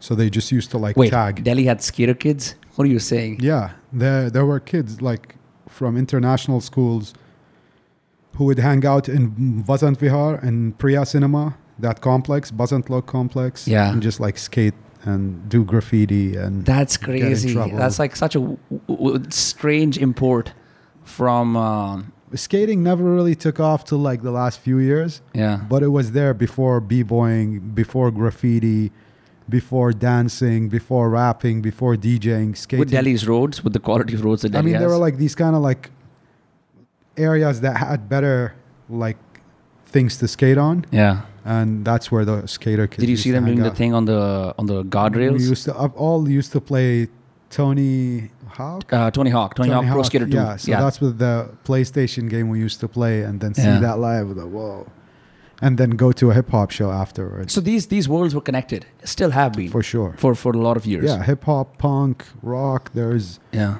a connection. Reggae, all of that. How is how hard is it to find a new sound? Like, do you ever have that like every few months? Like, yeah, kuch naya dhundna, and you go to like a random place to find it.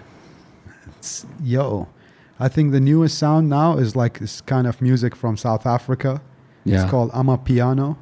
Ama Piano. Yeah, that's uh, and it's it's that's like I would say the newest genre that's like hit the world by like everywhere. It's uh, but it's not pop yet. It's pop Yeah. in some places, but like how reggaeton became popular. Mhm.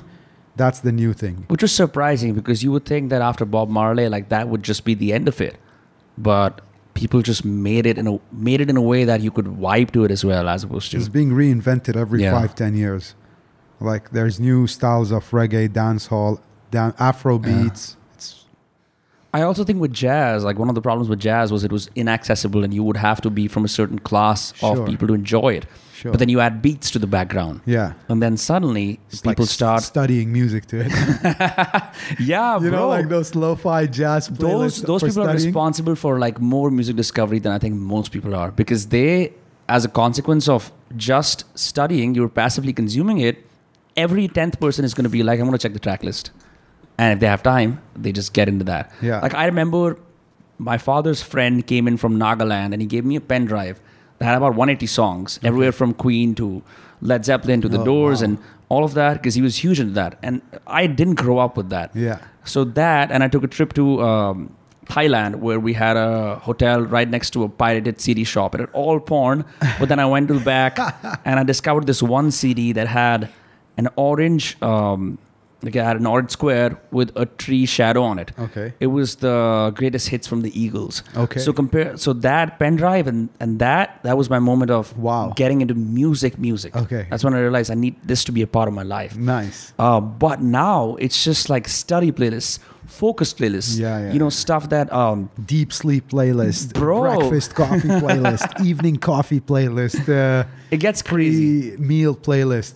And like i- if the playlists are named a little like shoddily or people don't want to reveal that, then they switch off the friends feed on, on Yeah, yeah, Spotify yeah, so yeah. no one can hear that they're listening you to sad, dis- sad sleep songs. you don't discover their, their true love of uh, tech house or I don't know, like Yeah. some random genre. It's crazy though. I think now you cannot like unless you listen to the top 40, you cannot definite like you can't have parallels in friends' music tastes Mm. unless you sit down and uh, listen to the same stuff together. I feel like what do you listen to? or to you work in music maybe. or that, yeah, Yeah, but uh, the general public, I would say, the top forty is the it's the closest biggest thing, thing. to bring people Yeah. together. Although I was very surprised when Nicolas Jaar did this uh, collaboration with Ali Sethi. Okay, Yeah, he uh, wow. you know that uh, Faiz uh, uh, poem Hum Dekhenge, okay, no, and Nick, uh, it's this uh, Hum Dekhenge is, is a Faiz Ahmed Faiz poem. okay, Ali Sethi is the Pakistani musician who. okay. Uh, so he uh, he sang that, and then suddenly Nicolas Jaar comes in with this thumping deep house at the end. Wow. And they're two of the world's biggest artists in their respective genres. Yeah, so yeah, they yeah. collaborated, and as a result, I'm uh, gonna check that out. yeah, it's it's pretty crazy. That's like that's always a thing when people from different backgrounds collaborate and something special comes out of it. yeah, yeah. I know Nusrat Fateh Ali Khan also did something with uh, like this. Uh, I forget this guy's name, but years ago he just used all his qawwali and set it to uh, he did something with Massive Attack. Massive Attack. Oh right, I have Mustt Mustt on, remix. I have yeah. that on vinyl. You That's have that crazy. Mustt Mustt remix. I, Yeah, I wake yeah, up to that a lot of days. I just like play that in the morning. Yeah. It's uh, you you heard that remix? Yes, I have. I have. It's it's the most popular song on Nusrat's Spotify. Weirdly enough, yes, the oh the wow. Massive Attack remix. Wow. So the first, if you listen, if you search Nusrat Fateh Ali Khan, at least according to my Spotify, uh, the first thing that comes up is the Mustt Mustt remix. Wow. Yeah. Okay. Yeah, it's pretty crazy. What music do you listen to when you wake up? Do you have like a set playlist? Uh, like today, I was listening to really upbeat music. I never usually wake up and listen to upbeat music. What do you listen to? I usually listen to Brazilian music or Arabic music, Like Brazilian guitar music or contemporary music? guitar music. Like Luis uh, Bonfa, I don't George know. Ben like, maybe not like don't have too many names to put out, but Okay. like uh, I would say just like instruments that are not maybe in genres that like from here, you know, like Yeah. uh, just Brazilian music in general, uh, reggae, uh, Arabic music hmm with Arabic vocals, or Chai and Chill. Chai and Chill is a good one. Chai and Chill, Yeah. I listen to. Do you curate that yourself on Spotify? No, now it's like curated by multiple people, Mm-hmm. but uh, I've done a few like curations and mixes myself. What about the Spotify playlist? Do you up, does that get updated every single week? Because some, some, and Yeah. some. Before, when we had like a way bigger team, we used to update them more frequently, yeah, and it was like if you needed, if you wanted the playlist to grow, you need to promote it like every week and to update it every week. Otherwise, it'll just be like okay playlist, you know, or like people Mhm. know about it, but it's not super active. yeah. We're not really like too active on like promoting Spotify. Mhm. We'd rather promote everything else. And in Spotify, you find us, we have amazing archive. You can Yeah. just find what you like. But we're not really, we've cut down on our curation and we're focused more on like the live space, the live concert space Back to that again from. from online to Yeah. offline. So what comes next? Are you going to bring more international acts to India? Definitely, definitely going to do more hip hop shows. Yeah, Want to do more like uh, iconic shows. Like, like big ones, yeah. like when David Guetta came to town a few years ago. Sorry, yeah, Nah, David Guetta, yeah, yeah. I, I'm definitely he's been to town so many times. I don't even know, but like for example, watching 50 Cent for me in India was like special. When was that? 2006, Yeah, and we traveled by train to Bombay because the show was only in Bombay, yeah, and he was performing with G Unit, Lloyd Banks, Tony Yayo, the whole crew, and their stage was like a, like a, you know, these wedding tables, like yeah, uh, yeah, yeah.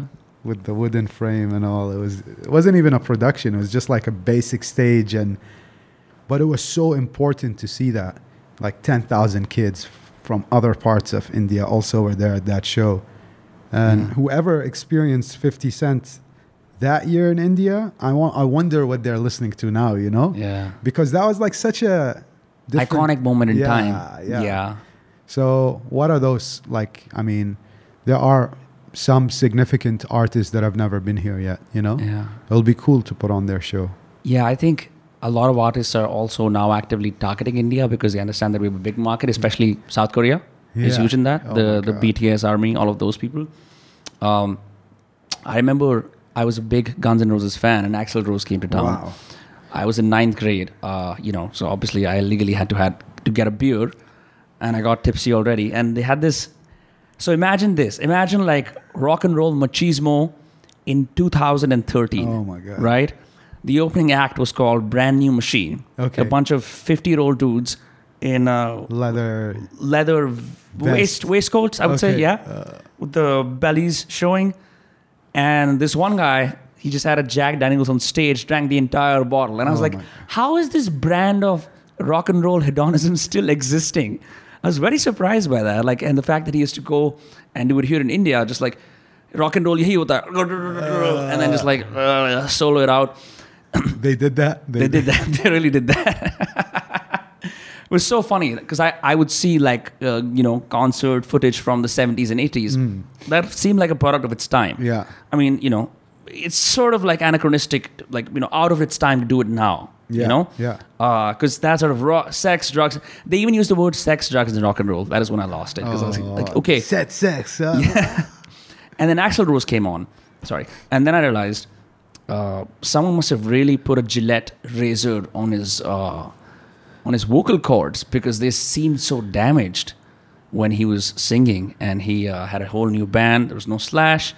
Um, we didn't even stay till Paradise City, which was Oh. like his number because my friend got sick. And Wow. Like this is like I don't know, winter in Delhi in 2013. Like hundreds of people, just everyone wearing leather jackets, and my friend is getting massively sick. So we left. But um, that was an iconic moment for me because it meant that you know the music we heard privately on the internet Yeah. or having downloaded it from someplace, we could actually see the acts. Yeah.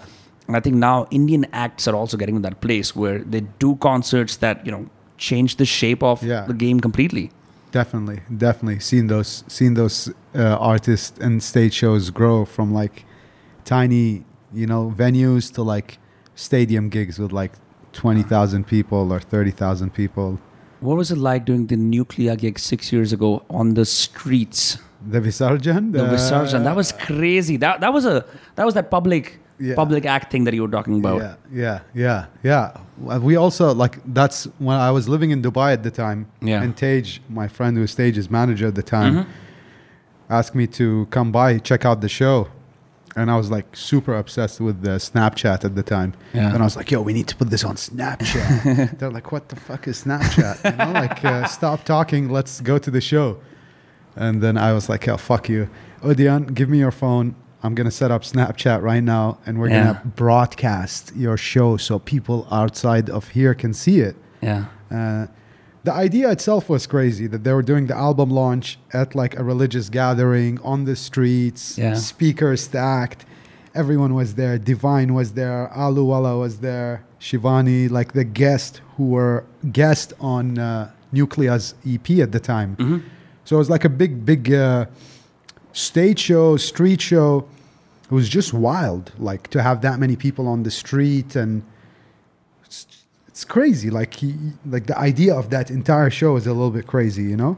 So when we were Snapchatting it and putting it up online, people, it was having like a X hundred effect on people. Yeah. Snapchat was the main platform back six years ago.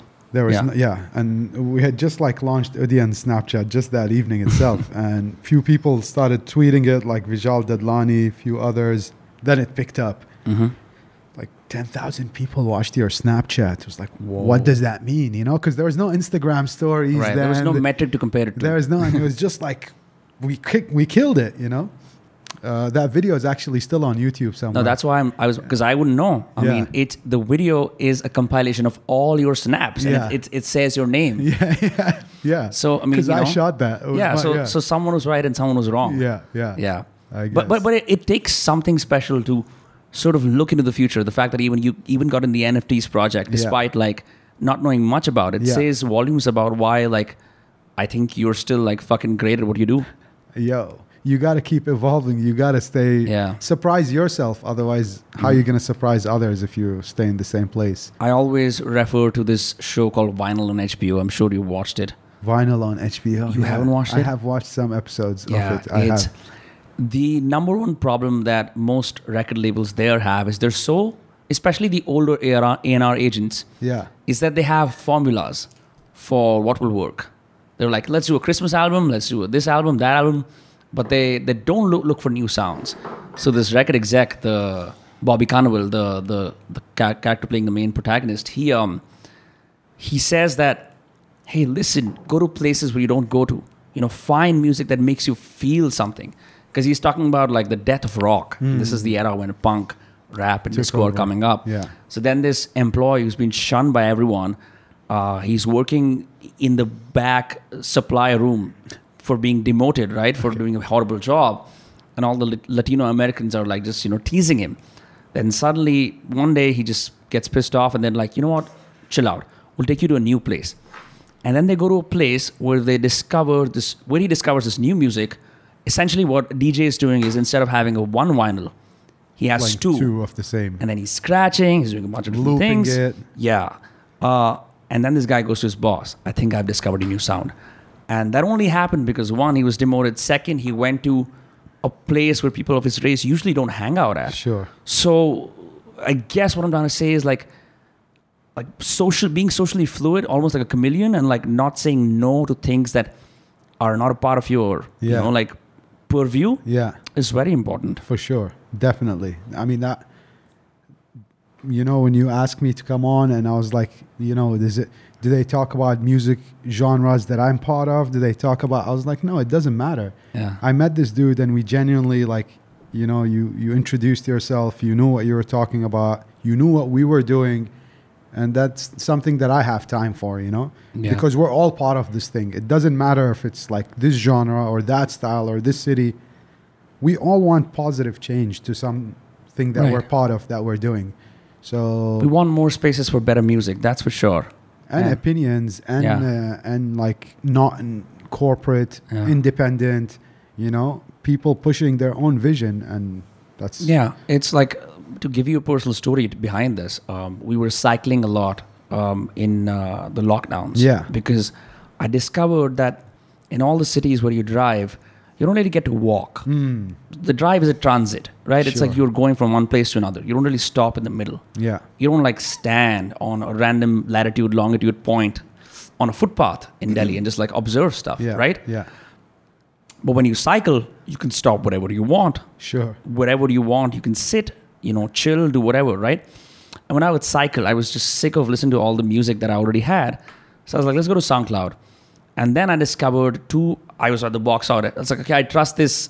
Uh, you know, These let me- guys, uh, these guys. yeah, Like, like मैं this. जाके नीचे देखता हूँ what I find. And then I was like, oh, let's play Habibi Funk because I was listening to funk. yes. So I listened to that, and then I listened to India COVID Relief, Wow. Okay. and and it had uh, it had some like disco yeah. from the 80s from Yeah. from the south of India. Wow. And okay. and I was like, yaar, ye to bada sahi. And I was playing it for a few friends and but so like I genuinely, genuinely appreciated the fact that I had new music Just on, there. on a cycles that I could like just play Yeah. and yeah. just, you know, cycle around. So that was my box out FM story for the lockdown. Nice, Yeah. nice. That's that, yeah. Habibi Funk is like a music collector, and part of the COVID relief fundraiser we put on, he put a special mix. Yeah. So he played his favorite Indian records.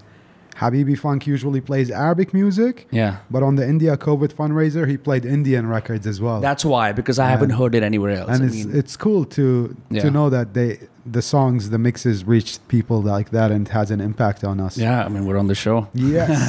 yes. That that is the power of music. You can, I mean, you can give a lecture, you can give a TED talk, but just music is, you don't need any words. For sure.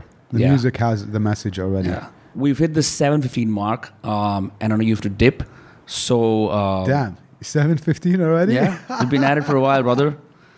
well, it doesn't feel that long. I kind of, yeah. Yeah. So, uh, where can people find you? You've got the DJ Mo City website. That's the first thing that uh, comes up. Shout out to your SEO guys. Worked really hard on that. No, I mean, it's not even, as the thing is, I had set that website up 14 years ago, you know? Wow. So I guess SEO accumulated. We weren't even thinking of Yeah. SEO back then. But DJ Mo City, anywhere, any platform, whether you're on Spotify, SoundCloud, YouTube, Mm-hmm. that's where you find me. Instagram, I'm there and I'm not there sometimes. Mm-hmm. I disable and enable depending on the season. I was trying to find you for a few days. I was But like, uh, yeah, I'm there now. Uh, depends on what's happening. Mhm. You find me in Delhi. You find me representing New Delhi in India and outside of India, and just doing my thing. Fuck yeah, brother. Uh, you can also subscribe. You can go check out the Box Out FM website, right? Or For is there an app as well? Yes, there's a mobile app. Okay. Just box out FM everywhere Mm-hmm. on YouTube, on Spotify. And you can also check out their Instagram. They post cool stuff. I saw a picture of a guy who lives in uh, LA. He was really happy to be on the Instagram. Yes, Rayo. Yeah, yeah, that's cool. All right, sweet. It was great doing this with you, brother. For sure. Thank you so All much. All right. We'll see you guys next Tuesday, next Friday, whenever the next Dosecast comes out. Bye bye. Peace.